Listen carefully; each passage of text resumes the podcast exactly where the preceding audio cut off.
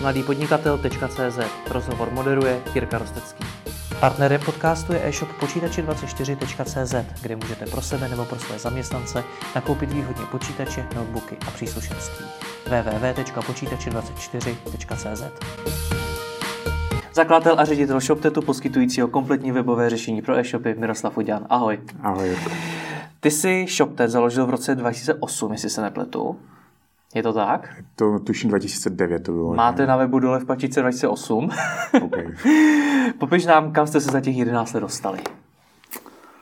O, popravdě měli jsme mnohem menší ambice na začátku. Teďko si pamatuju, že ještě s bývalým společníkem jsme si říkali, že když to bude vydělávat nějakých 200 tisíc měsíčně, tak to bude fajn. Měli jsme docela naivní představy, mysleli jsme si, že to bude fungovat všechno samo o sobě a že tam budeme ve třech a, a bez toho relativně easy business. To se docela změnilo, máme teď nějakých skoro 70 zaměstnanců a 16 tisíc zákazníků a, a je to fajn, to je jízda. Pro ještě nějaký další čísla, kde se třeba pohybujete obratově? My jsme teď zavírali rok a jsme vlastně v obratech, nebo inkasovali jsme od klientů nějakých 120 milionů za poslední rok. Bez DPH to je asi 103 milionů a ziskově, čistý zisk dělal nějakých 17 milionů. Takže úspěšný příběh. Jsem skromný. Z čeho máš největší radost na tom všem? Že ta práce dává smysl. Já jsem dělal předtím 10 let v korporátu a byly to fajn peníze a úplně nesmyslná práce. Že vlastně blížila se mi třicítka a já jsem si říkal, že vlastně nic pořádně neumím, nemůžu být na nic pišnej a to se změnilo. Našel jsem se v tom a jsem rád, že ta práce, kterou děláme a ten produkt, který vytváříme, tak pomáhá někomu a že vlastně každý den rád chodím do práce, protože vytváříme něco, co dává smysl. Takže ty máš největší radost z čeho? Co se musí stát, aby si fakt měl radost? To je asi těžko takhle říct. No, možná takhle. A asi jsem rád, když kolegové chodí do práce a chodí tam rádi, že, že si to nechodí jenom tam odsedět, ale že jsou rádi, že budou se opakovat, že vytváří něco, co, co dává smysl. Hmm. Je fajn, když vidím příběhy našich klientů, kteří vyrostli třeba na našem řešení a z nějaký one-man show se stala úspěšná firma, která má 10 milionový obraty nebo 100 milionový obraty. Jsem rád, že děláme produkt, který dává smysl. Hmm. Kolik takových příběhů je? Protože znám spoustu e-shopů na ShopTetu a řada z nich jsou jenom takový ty malý. Tak kolika z nich se tak povedlo vyrůst v něco fakt většího? No, je to asi relativní, no, že ono záleží na tom, co ten majitel považuje za to, že to, že to je úspěšný. Může to být člověk, který se chtěl akorát osamostatně, že dělal práci, která ho nebavila a chtěl mít něco, za co bude sám zodpovědný a stačí mu třeba pár milionů obratů měsíčně. A samozřejmě jsou to firmy, které mají, máme jednu firmu, co dělá přes miliardu ročně a máme několik desítek firm, které dělají 100 milionový obraty ročně. Hmm. Hmm. Zmínil jsi teda, že jsi byl v korporátu, zakládali jste to tří, jak jste se dali dohromady? No, tím, jak jsem měl v korporátu strašně moc volného času, tak já jsem provozoval nějaký herní web, potom jsem si říkal, že zkusím štěstí v e-commerce a založil jsem si svůj e-shop.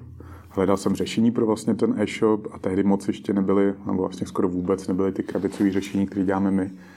Takže založení e-shopu stálo asi 100 000 korun, jestli se nepletu, nějaký udržovací poplatky, 20 000 korun ročně, všechno trvalo strašně dlouho. No ale když jsem si vybral vlastně toho klučinu, který mi ten e vytvořil, tak, tak jsme zjistili, že si nějakým způsobem rozumíme, že skamarádili jsme se a, a tím, jak jsme se bavili nad tím mým e-shopem, tak jsme si řekli, že vlastně dává smysl to jedno řešení, který on vytvářel pro vlastně každého klienta separátně, tak přeměnit v nějakou, teďko se tomu říká sasová služba, ale prostě ve službu, která využívá jeden kód a ten se pronajímá těm uživatelům. Hmm. Ta myšlenka zatím byla vlastně snížit ty náklady, protože těch 100 tisíc bylo prostě pro mě tehdy randál, jsem si musel půjčit peníze. A chtěli jsme udělat nějakou dostupnou a rychlou službu pro podobné lidi, jako jsem byl já. Hmm. Jak se to programovali? Uměli jste to? Já jsem programátor, respektive znám úplně základy, takže spíš jenom, abych se orientoval, ale vlastně tehdy Tomáš Krejčí, můj společník bývalý, tak ten už měl připravený nějaký základ a nejdříve to byl jenom on a potom jsme nabírali další, další programátory a kodéry a, a všechny lidi kolem. Jak se přidal ten třetí? Říkal jsi, že jste byli tří? Dva jsme byli. Dva jste byli? No. Tak jsem, pardon, jak jsem možná, možná přeslechl. Takže tenkrát vznikl teda nápad, že jste se domluvili na tom, pojďme založit firmu, která bude nabízet e-shopové řešení. Tak. Jak, jak, jak jste se domluvili spolu? Protože to, je to na začátku řeší spousta podnikatelů, jak mezi sebou nastavit ty podmínky, tak aby to fungovalo. Tím, že vlastně jak já, tak Tomáš jsme byli takový de facto introverti, tak spoustu věcí jsme asi udělali špatně, že jsme si nedefinovali správně uh, zodpovědnosti ve firmě, což bych radil teď asi každému, kdo hmm. se snaží s nějakým společníkem založit firmu, prostě dopředu si na, nadefinovat jednotlivé zodpovědnosti za jednotlivé úkony a co, co kdo v té firmě má na starosti a za, za co má zodpovědnost a i právo veta. Takže bylo to hodně takový, že jsme si řekli, ty budeš programovat, já se budu starat o de facto support a obchod a nějak se časem vyvíjely ty další zodpovědnosti a, a povinnosti. Hmm. Ale vlastně oba dva jsme nevěděli, do čeho jdeme a bylo to hodně takový živelný. Tady jsme ještě nevěděli, že se to jmenuje startup, co jsme dělali. co jste tenkrát čekali? Ty jsi říkal, že jste na začátku neměli takové velké očekávání, že, to, že se to vyvine až takhle. Tak co jste očekávali? Co byl plán? Já vlastně celou tu dobu, co podnikám, tak strašně nerád dělám plány dopředu, že bych si dal nějaký cíl a to se snažil splnit. A většinou to dělám tak, že se snažím dělat maximum toho, co umím. Takže hmm. upřímně neměli jsme ani moc nějaký velký predikce, že kolik chceme mít klientů a, a co všechno budeme dělat. Měli jsme úplně strašný business plán, neměli jsme vůbec přehled o penězích ve firmě, takže všechny chyby, co se dali udělat, tak jsme udělali. Hmm. Ale byla tam snaha na jednu stranu samozřejmě mít co nejvíc zákazníků, ale mít i co nejlepší produkt. Takže nějak pospojovat tady ty dvě věci a, a hmm. dostat se někam. Pověz mi o těch chybách, těch největších, co jste na začátku dělali. Tam je asi několik.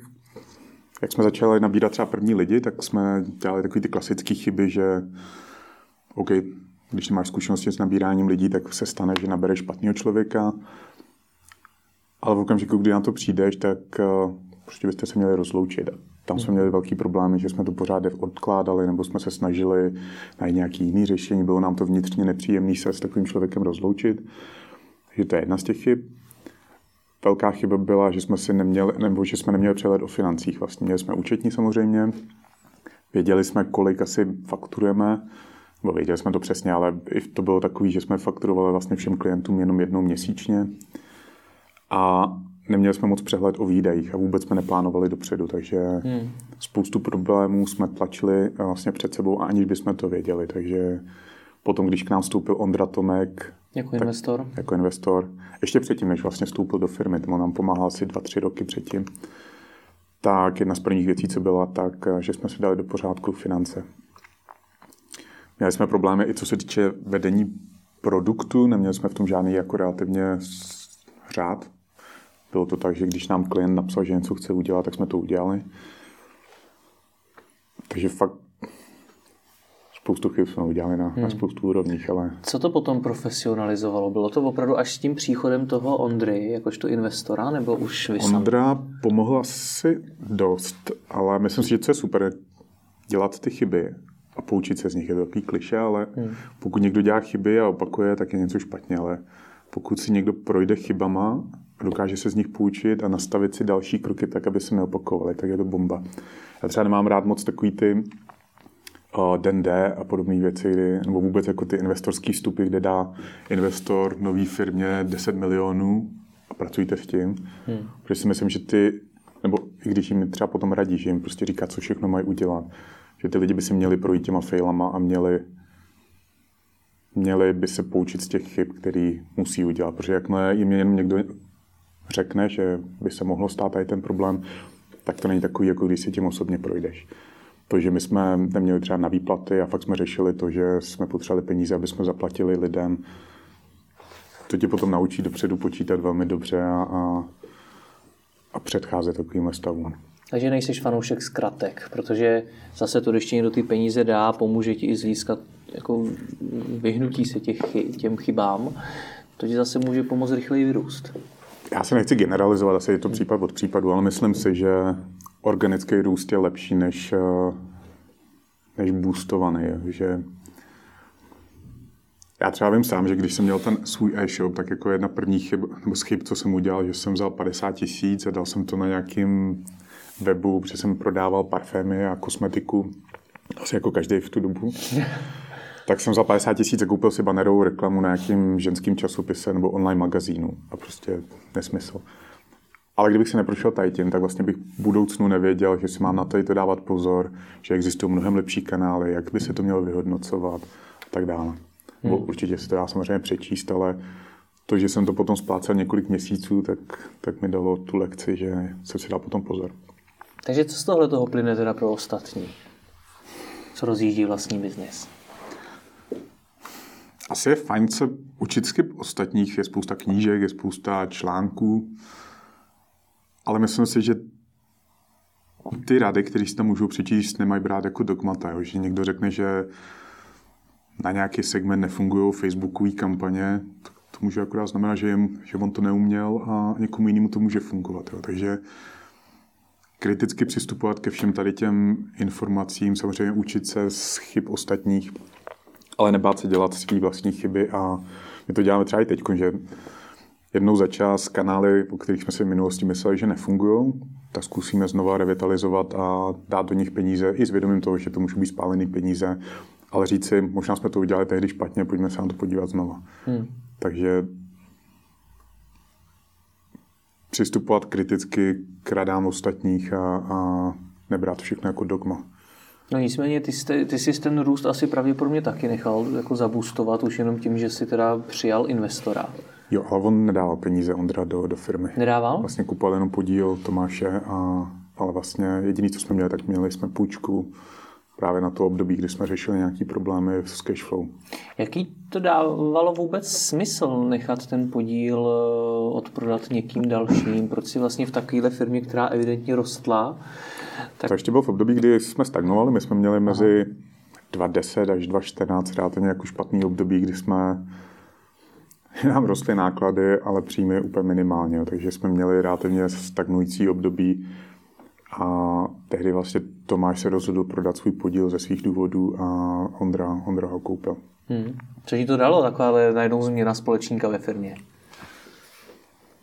Já jsem měl už tehdy docela volnou ruku, když jsem byl s Tomášem asi nic zásadního. Strašně velký přínos byl v tom know-how, který Ondra má, i v tom velmi pragmatickém stylu myšlení, který má.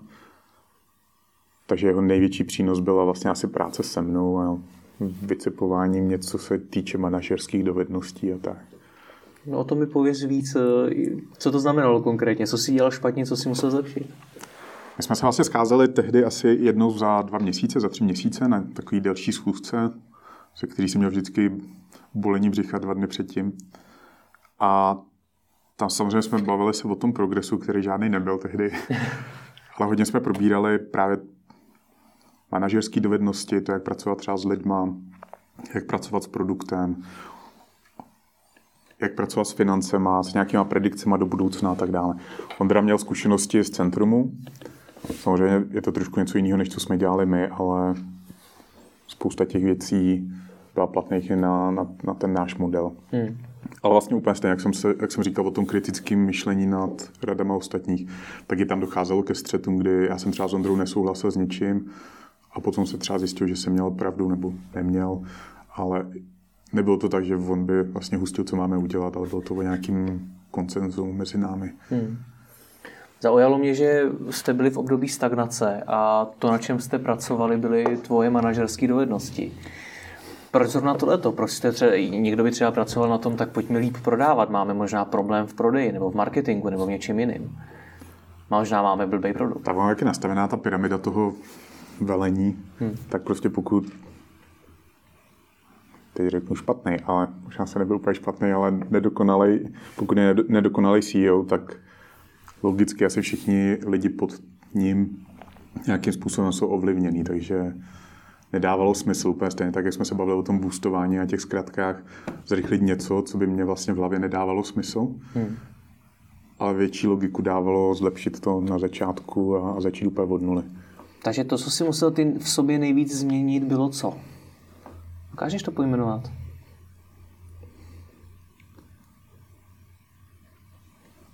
A je to takhle, ono vlastně v rámci řízení té firmy řešíš strašně moc věcí. Řešíš hmm. produkt a, a lidský trable v týmu a peníze, konkurenci. Aby se z toho nezbláznil, tak si musíš najít nějaký systém v tom, co řešíš, co dává smysl řešit, co musíš pustit z hlavy a prostě ignorovat. Takže nějakým způsobem jsem podle mě došel ke změně v tom myšlení nebo přístupu k té práci, kterou jsem měl. Takže hmm. dokázal jsem si najít věci, které byly důležité a na nich pracovat a všechno ostatní dát stranou a říct prostě teď na to není čas nebo vůbec to nikdy dělat nebudeme. Hmm. Hodně jsme si ujasnili, jaký produkt a pro koho děláme a na základě toho potom plánovali další kroky. My jsme dělali třeba strašně velkou chybu, že jsme implementovali do toho systému všechno, co nám klienti řekli, protože tehdy jsme si nechávali platit za různé individuální úpravy a bylo nám líto říct ne těm penězům, který jsme mohli od těch lidí získat. Ale vedlo to k tomu, že se nám paradoxně komplikoval ten produkt, nemohli jsme dělat ty věci, které my jsme chtěli dělat, protože jsme pořád dělali vlastně jenom pro naše klienty a na úrovni krabice jsme dělali de facto individuální řešení.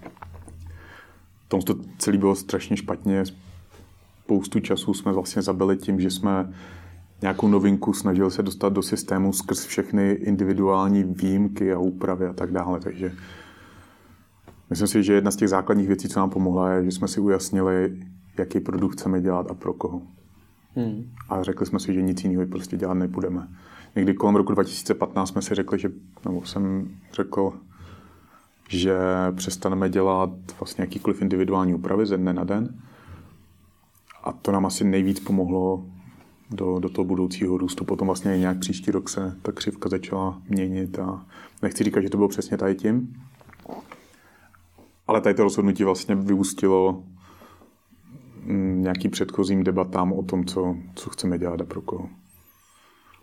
Proč zrovna tohle to pomohlo? To jste najednou teda měli víc kapacit na programování vlastních věcí, nebo v čem se to projevilo? Je to tak, no. My vlastně jsme zjistili, že ty tudučka v tom vývoji máme zaplněný přáníma našich klientů, ale ty naše jsme pořád odstrkovali dál a dál, že jsme vždycky upřednostňovali to, co chtěli klienti. To byly asi snadnější peníze.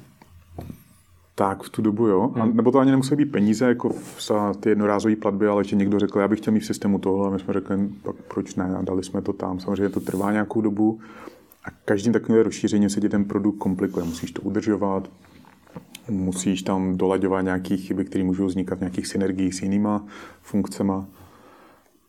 A my jsme vlastně zjistili, že tam máme spoustu věcí, které tam mít nechceme, hmm. ale museli jsme udržovat při životě, protože ten člověk za to už zaplatil. A nám se vlastně zastavil vývoj. My jsme vlastně neřešili nic jiného než opravy a individuální úpravy a neřešili jsme vývoj toho, toho jádra, toho produktu. Hmm. Co se stalo, když jste to vyhlásili teda, že přestanete dělat individuální úpravy? Hodně firm se toho bojí, tohohle. No. A vy jste se asi bali taky. Já jsem to prostě riskoval. Si pamatuju ten okamžik, ten den, kdy jsem si říkal, kašle na to, prostě rušíme to a napsal jsem novinku na, na blog a do administrace. A samozřejmě se zvedla jako vlna nevole. Ale vlastně za měsíc mi potom ty samý lidi, kteří nám nadávali, že že to je špatné rozhodnutí a že nám svěřili svou budoucnost a že takhle si to nepředstavovali, tak nám začali psát, že jim to vlastně dává smysl a, a už viděli ty první benefity toho, toho rozhodnutí. Ten plný efekt se projevil třeba až po dvou letech, protože třeba ještě v loni nebo předloni jsme tam stále měli jako živý projekty, ty, které nám komplikovaly ten systém, ale teď si můžeme dovolit dělat to, co vlastně nikdo z konkurentů ne. Hmm. Ještě jsi tam řekl jednu zajímavou věc a to, že uh, jsi se naučil rozlišovat to, co je skutečně důležitý a co důležitý není. Čemu budeš věnovat tu svoji energii a čemu ne. Podle čeho? Podle čeho to dneska děláš? Se tomu přistupuji úplně mega strašně pragmaticky. Vlastně. Když se objeví jakýkoliv problém, tak si buď to řeknu, jestli ho můžu vyřešit nebo umím vyřešit, anebo ne. Pokud ne, tak okamžitě pustím z hlavy a ne, ne, nestresuju se jim. A pokud jo, tak se rozdělím zase na dvě části, že si řeknu, jestli na to máme zdroje a chceme to řešit, anebo ne. Pokud na to máme zdroje, tak si to dáme do nějakého žebříčku priorit a pokud ne, tak i v tom okamžiku si prostě řeknu, nebudeme to dělat. Hmm. Teď máme v nějakém produktovém plánu máme asi 400 rozdělaných vylepšení různých tásků a i tam si musím vlastně každý týden procházet znova a znova, říkat si, jestli to dává smysl nebo ne, přidávat tam nové tásky a třeba případně starý, který víme, že už dělat nebudeme, tak dávat pryč. A to je to děláš fakt jenom takhle pocitově, že si to projdeš a řekneš si, no to je, je blbost, to, to dám pryč, nebo je zatím něco víc? Já ji strašně rád řekl, že zatím superová analytika, která něco měří, ale je to hodně pocitový. Je to... Se snažím hodně pracovat s našimi klientama, máme nějakou Facebookovou skupinu, kde, kde jsme hodně aktivní, hlavně naši klienti jsou hodně aktivní. A on se nedá při 16 tisících zákaznicích vít vstříc každému, nebo já bych ani nechtěl, protože by se z toho produktu stal strašně neuchopitelný, složitý software, který by vlastně ve výsledku nebavil nikoho a nikdy by ho nepoužíval. A každý z těch 16 tisíců zákazníků má nějaký přání a myslí si, že by něco chtěl. Častokrát proto nemá nějaký logický opodstatnění, jenom to třeba viděl u konkurence nebo, nebo někde jinde. A z těch všech přání potřebujeme složit nějaký mix, který bude fungovat pro co největší skupinu lidí. A to se nedá dělat jinak než v alchymii a, a pocitově. Je to hodně o empatii a, a dokázat se vcítit do těch klientů, ani ne do toho, co oni říkají, a co si myslíme, že by měli chtít. Hmm. Spousta našich klientů má rád menší zkušenosti třeba s marketingem nebo s e-commerce a my se snažíme předcházet jejich přáním, že v okamžiku, kdy oni něco řeknou, že by chtěli, tak chceme, aby to už v tom systému bylo. Po případě řekneme, ne, to nedává smysl a, a budeme si tvrdě stát za tím. Jak se to dělá? Jak se předchází přáním ostatních? Tak buď to, to jsou taky ty logické kroky, že třeba jsme domluvení se seznamem nebo s Heurékou, že když dá nějakou novou funkci, tak nám dají vědět předem. A v okamžiku, kdy oni to vyhlásí, tak my řekneme, že už to je máme. A nebo to jsou takové ty věci, kdy my se snažíme cítit do toho klienta a říct si, co asi bude řešit uh, při používání naší služby. Ono, jak je to strašně komplikovaný produkt, tak těch scénářů je tam strašně moc. A snažíme se řešit situace, ke kterým on, on třeba ještě nedošel, ale my víme, že k ním přijde. Hmm. Takže není to žádný jako přesně daný rámec, je to hodně o empatii a o, o přemýšlení. Mě tom zajímá to, do jaký míry dneska je ShopTet takový, jaký ty si ho chtěl, to řešení, a jaký ty ho chceš, že si ty třeba přichází s nějakýma nápadama, nebo už si už vlastně jako je ti to jedno, co se tam vyvíjí a že reagujete právě na ty potřeby ostatních. Hmm. Já jsem vlastně stále ve firmě jako hlavní produkták a, Seš furt. Hmm. a pořád, pořád budu vlastně je poslední funkce, kterou si chci nechat. A takže to, jak vypadá ShopTet, tak je přesně to, jak chci, aby, aby vypadal ať už to se týče barev, eh, fontů v administraci, funkcí, popisku a tak dále. My tam vedeme strašně velký boje třeba s vývojářema nebo s kolegou produktákem nebo s jinýma odděleníma, kdy, kdy někdo si tvrdě stojí za tím, že to tam potřebuje a pokud já to necítím, tak, tak to neuděláme. Hmm. Na druhou stranu strašně často se scházíme Máme vlastně každý pondělí máme asi dvouhodinovou schůzku s, se zástupci všech oddělení. A bavíme se o každém tásku, který by se měl ten týden dělat, jestli jim to dává smysl, každý se k tomu může vyjádřit. Ale je strašně důležitý, aby tam byl někdo, kdo finálně řekne, jak to má být, měl právo veta, a to právo veta nebylo ovlivněné tím, že se snaží zavděčit nějaký skupině lidí, protože začneš dělat kompromisy a začneš se vzdalovat od té představy toho produktu jenom kvůli tomu, aby si třeba někoho nenaštval nebo mu splnil přání po nějaký době a tak dále. Hmm. Proč je hlavní produkták poslední funkce, kterou si chceš nechat? Proč na produkták? Většinou mi zakladatelé firm říkají popravdě úplně jiný funkce. Já mám docela štěstí, že mám šikovný oficíry nebo ředitele. Oficíry. a vlastně postupně jsme pro každé oddělení našli člověka, který je mnohem lepší než já v tom, v tom co dělá. A vím, že můžu většinu té zodpovědnosti nechat na nich. Takže moje práce je z části samozřejmě řídit je, ale jsem si vědomý, že celý, celá firma se točí kolem toho produktu. Že kdybychom měli špatný produkt, tak obchodníci nemají co prodávat a customer care má mnohem víc práce. Takže ta starost o ten produkt je podle mě pro mě aspoň to nejdůležitější, co, co můžu dělat v té firmě teď. Hmm. Tohleto uvažování o tom předcházet přáním těch klientů, to bylo i na začátku toho, prostě spustili to API? ShopTet API jsme spustili vlastně, no to je složitější. Ono, aby jsme měli volnější ruce na vývoj, tak jsme když se dávno udělali rozhodnutí, že pro každou pro každý typ služby, účetnictví, splátkový systém, platební bránu, nevím co všechno, vybereme jenom jednoho dodavatele, uděláme hmm. pořádný do, napojení na něj a budeme se starat jenom o to jedno napojení. Díky tomu nám odpadly problémy v tom, že jsme nemuseli dělat x různých de facto stejných propojení na podobné služby, kde je nulový přínos pro zákazníka, kdy vlastně každý to napojení přikládá další a další náklady na zprávu toho systému. Že čím víc máš napojení na účetnictví, tím víc řešíš jenom údržbu toho samotného propojení. Hmm. Protože ty služby samotné ty se rozvíjejí a ty musíš na to nějakým způsobem reagovat. Takže když si dávno jsme udělali tohle to rozhodnutí a to nám uvolnilo ruce na to, aby jsme mohli dělat nějaký nový vylepšení.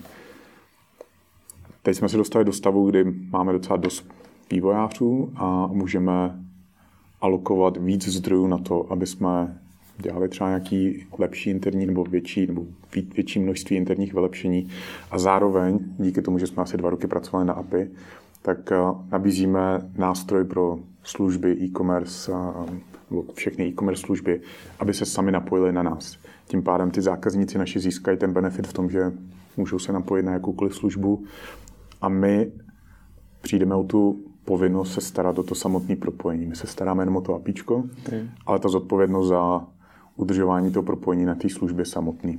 Už se nepřizpůsobujete vy, ale ta služba. Tak. Co tohle udělalo, když jste to spustili? Protože jste to spouštili s velkou slávou, není to tak dlouho teda. V září, no. Uh,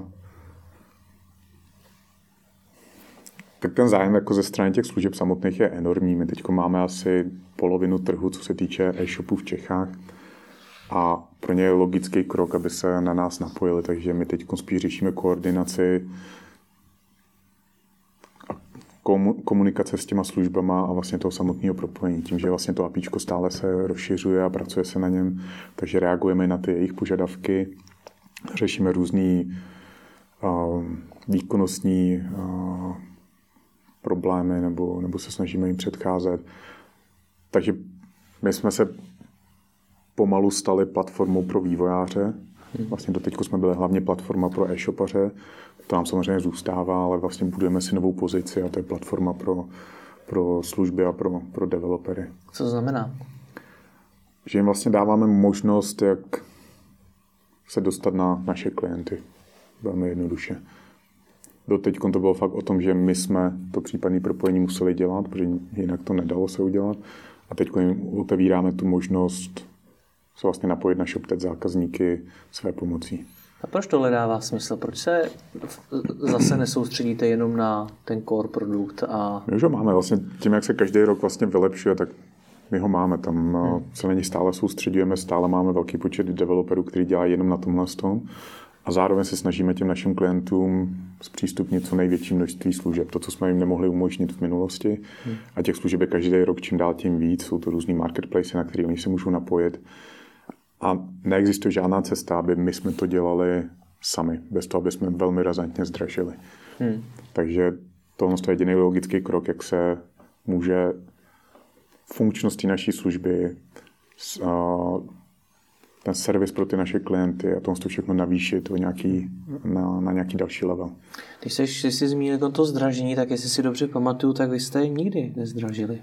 Zdražovali jsme teď zrovna před půl rokem asi. Ale předtím, předtím strašně dlouhou dobu ne. Předtím jsme vlastně drželi 10 let stejné ceny. 10 let stejné ceny. To znamená, že jste na začátku poměrně dobře vychytali pricing, anebo jste těch 10 let tiše trpěli. A to je takový ošemetný. My jsme vlastně celou tu dobu byli docela drahá služba, hmm.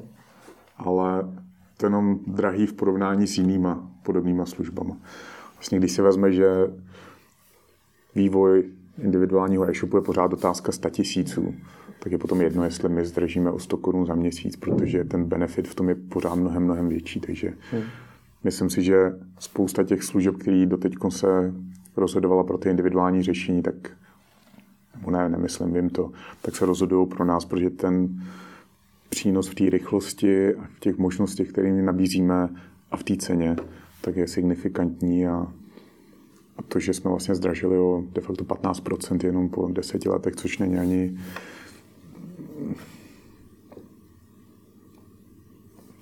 vlastně v průměru to bylo nějakých 150 korun vlastně měsíčně, no.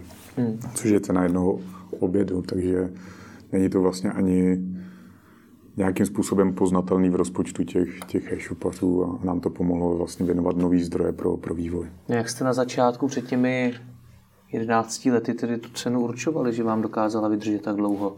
že zase opět strašně moc firm na začátku s tou cenou strašně bojuje a furt mění. Bylo to jenom odhad, že, že to je nějakým způsobem zkusnutelná cena pro... Takže jste fakt jako plácli cenu, De facto, kterou tu firma držela 10 let. De facto, jo. My jsme samozřejmě potom pracovali s nějakýma, nebo stále pracujeme s nějakým upsellingem v rámci už uh, získaných klientů, když jim snažíme vysvětlit výhody těch vyšších tarifů a tak dále, ale nebyla zatím žádná složitá analytika, žádný průzkum trhu. Ono vlastně tehdy ani moc podobných služeb nebylo, takže nebylo na čem, na čem stavět. Učil bys dneska tu cenu jinak?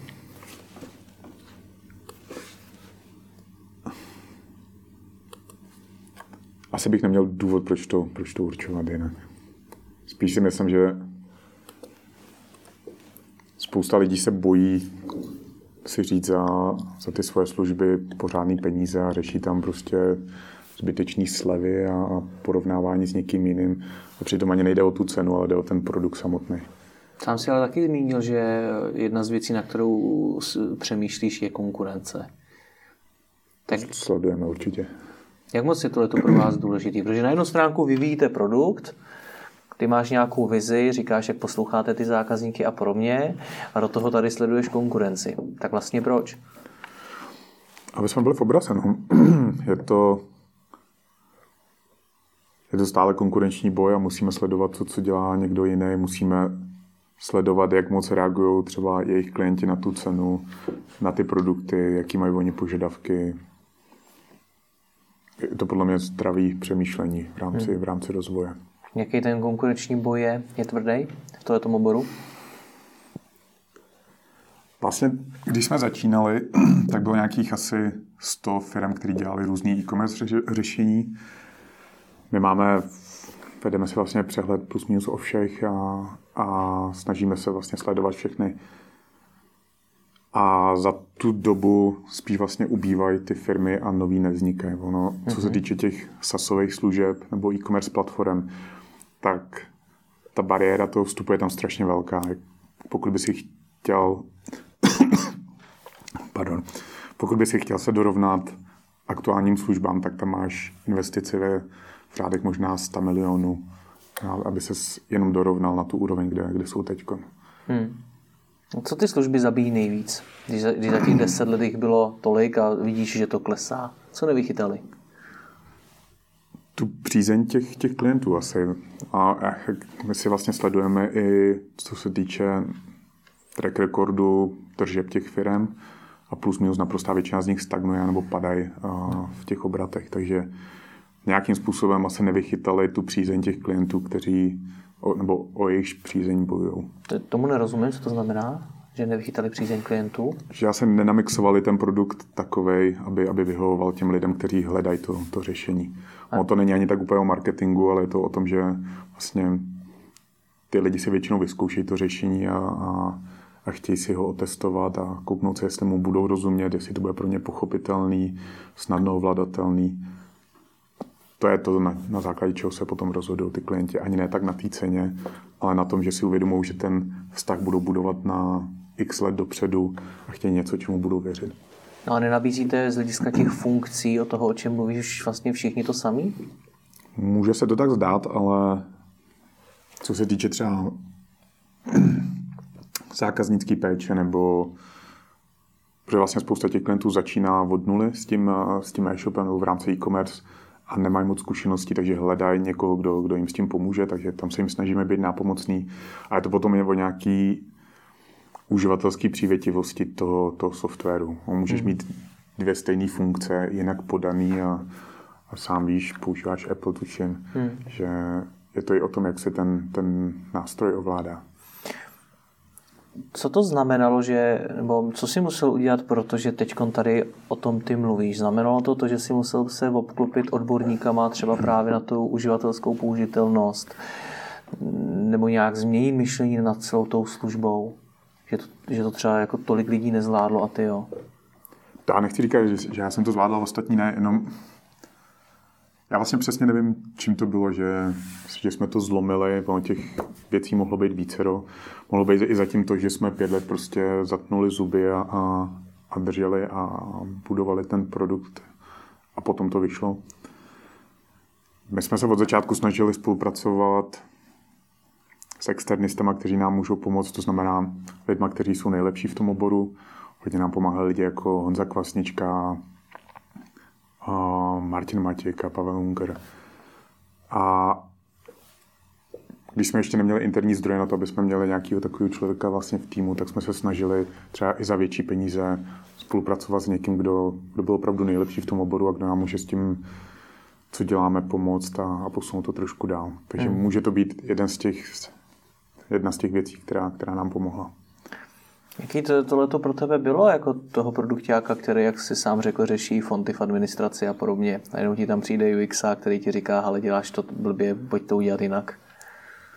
Tak je to pořád jenom poradní hlas, který, který si vyslechneš. A, ale vlastně ve výsledku pořád jsem já ten člověk, který je zodpovědný za to a musí říct to finální rozhodnutí. Takže zase je to nějakým tom kritickým myšlením, kdy si vyslechneš více do rád a a máš respekt před člověkem, který se věnuje jenom třeba UX nebo, nebo jenom brand buildingu, třeba co se týče. Mindlesse, Karla. Novotního.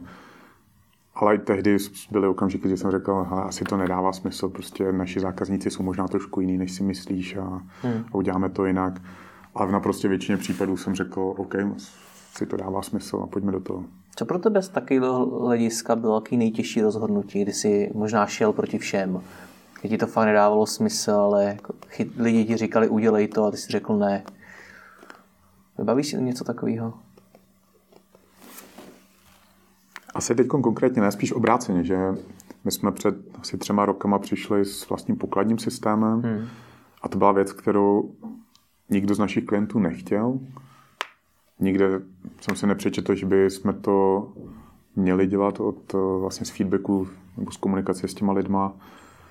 Ale řekl jsem si, že to dává smysl, protože spousta lidí, nebo vyšlo nám z průzkumu, že jedna třetina našich zákazníků má svoje výdení vlastní místo a prodává osobně těm klientům, tak nám dávalo smysl spojit tu jednu službu pro obsluhu e-shopu i s obsluhou vlastně toho osobního prodeje. Takže vlastně půl roku jsme dělali na něčem, co se nevěděli, jestli vůbec bude o to zájem. Jak se ti spalo? takový blbostí jsem udělal víc, takže asi dobře. jo? A byl nějaký takovýhle fail, kdy jste fakt vyvinuli něco a úplně to přišlo v ní več? Asi ne, co se týče vývoje, protože ono to tam vždycky nějakým způsobem zůstane, ale fail byl někdy v roce 2014, tuším, jsme se vydali do Brazílie a tam jsme vlastně rok se snažili nějakým způsobem dostat na trh a respektive prorazit na trhu. A byla to super zkušenost na jednu stranu, na druhou stranu prostě nevyšlo to a a finančně to byl fail. Proč ne? Proč to nevyšlo? Nevíme úplně přesně. Těch možností bylo strašně moc. On to je úplně odlišný trh, než tady známe třeba v Evropě. I to chování těch nakupujících třeba na těch e-shopech je jiný. A třeba všechno se tam nakupuje na splátky, ale opravdu třeba 10 korunové položky se nakupují na splátky. Je to i co se týče rozvoje trošku jiný trh. Takže my jsme tam řešili to, že jsme možná neměli dobře připravený produkt pro, pro to brazilského uživatele. Měli jsme tam docela dost objednávek a vlastně skoro nikdo si to neprodlužoval na nějakou další dobu. Po dvou, třech měsících přestali platit. A hmm. Protože jsme jim vlastně volali, psali jsme jim, tak bylo relativně těžké získat třeba feedback. A, a tak. Co jste teda udělali špatně? Špatně jste pochopili ten trh, nebo? Je to možný. Jako nemám konkrétní informace, co se špatně událo, ale po 12 měsících jsme si řekli, že tudy cesta nepovede a ukončili to. Kolik jsem zahučilo? Nezní to jako zisková věc. Ne, to ne. Asi barák by za to byl. Ještě mě zajímá vize. Kam se ShopTet posune? Máš nějakou ty představu toho, co bude ShopTet za, řekni si, jakýkoliv období, pět, deset let? No, jak jsem říkal už na začátku, vlastně, když jsme začínali s tím biznesem, tak já nemám hmm. moc rád nějaký vizi, vize do budoucna, který bych se snažil dosáhnout. Takže ale jako spíš... čistě toho produktu. Já rozumím, ale hmm. ono to je vlastně o tom, že ten internetový trh se strašně rychle mění a Stejně tak, jako kdyby se před deseti lety zeptal zástupců Nokia, kde se vidějí za deset let, tak určitě by neřekli, že tam, kde jsou teď. Myslím si, že ani není důležité vidět se někde za 5-10 let, ale je důležité se adaptovat na ty změny, které můžou nastat. Takže my se pořád budeme snažit dělat co nejlepší produkt v rámci prodeje čehokoliv, kdekoliv. Tam je strašně moc příležitostí pro nás. A, a chceme si zachovat nějaký racionální přístup k tomu, co děláme a k tomu okolí, který se kolem nás vytváří. A jak ty vnímáš takový ty katastrofický vize, že sem přijdou všichni ti velcí hráči ze zahraničí a vybijou většinu těch menších e-shopů, což značná část budou vaši klienti. Vnímáš tohle nějak? Na těm se určitě taky hodně bavíme. Uh, upřímně, nejlepší je se podívat na západní trh, kde se tohle stalo. A vzhledem k tomu, že tam je pořád stejný počet a rostoucí počet e-shopů, tak nemyslím si, že by nás to nějakým způsobem razantně za, za, zasáhlo. Myslím, že to spíš víc ovlivní takový ty středně velký e-shopy, kde jim může vzniknout velmi zásadní odliv peněz. Ale vlastně ty naši zákazníci mají tak rozdílný niky v rámci toho svého podnikání, že si nemyslím, že by je to mělo nějak víc zasáhnout, po případě, že by neměli na tom trhu svoje místo. Hmm. A naopak se snažíme spíš adaptovat na tady ty změny, to znamená, že třeba v případě Amazonu, tak se budeme snažit umožnit našim klientům, aby na Amazonu prodávali. Hmm. Takže aby se přizpůsobili těm změnám, co tady jsou. Pojďme na závěr schrnout eh, Sleduje nás i řada začínajících podnikatelů, kteří taky třeba chtějí jednoho dne vybudovat takovou firmu, jako si budoval ty, vyvíjí třeba nějaký vlastní produkt. Měl bys pro ně na závěr nějaký rady, co nejvíc pomohlo ShopTetu vyrůst? Na co se mají zaměřit?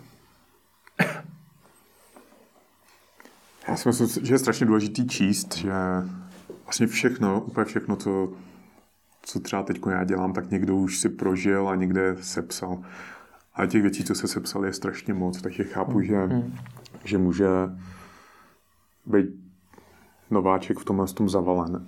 A je to potom o nějakém kritickém myšlení a těch osobních zkušenostech, kdy dokážou si vzpomenout na ty informace, které si přečetli a dokážou je správně adaptovat na tu jejich aktuální situaci. Je super si číst různý životopisy úspěšných lidí, ne kvůli tomu, že budeš závidět nebo že se budeš snažit vypadat jako Steve Jobs, ale že pochopíš aspoň trošku, jakým způsobem ty lidi přemýšleli, co bylo pro ně důležité, co, co ne.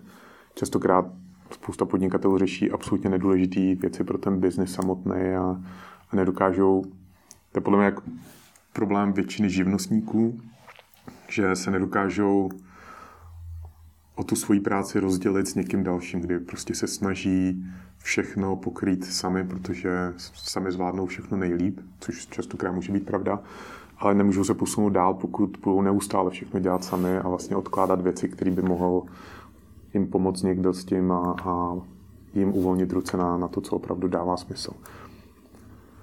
Takže určitě se vzdělávat a, a mít kritické myšlení a, a umět potom poznat dobrý lidi kolem sebe, kteří ti můžou pomoct s tím, na co třeba už nemáš čas nebo co neumíš tak dobře. Tak jo, tak ti děkuju a ať se šopte to daří. Díky moc, Jirko, díky za pozvání.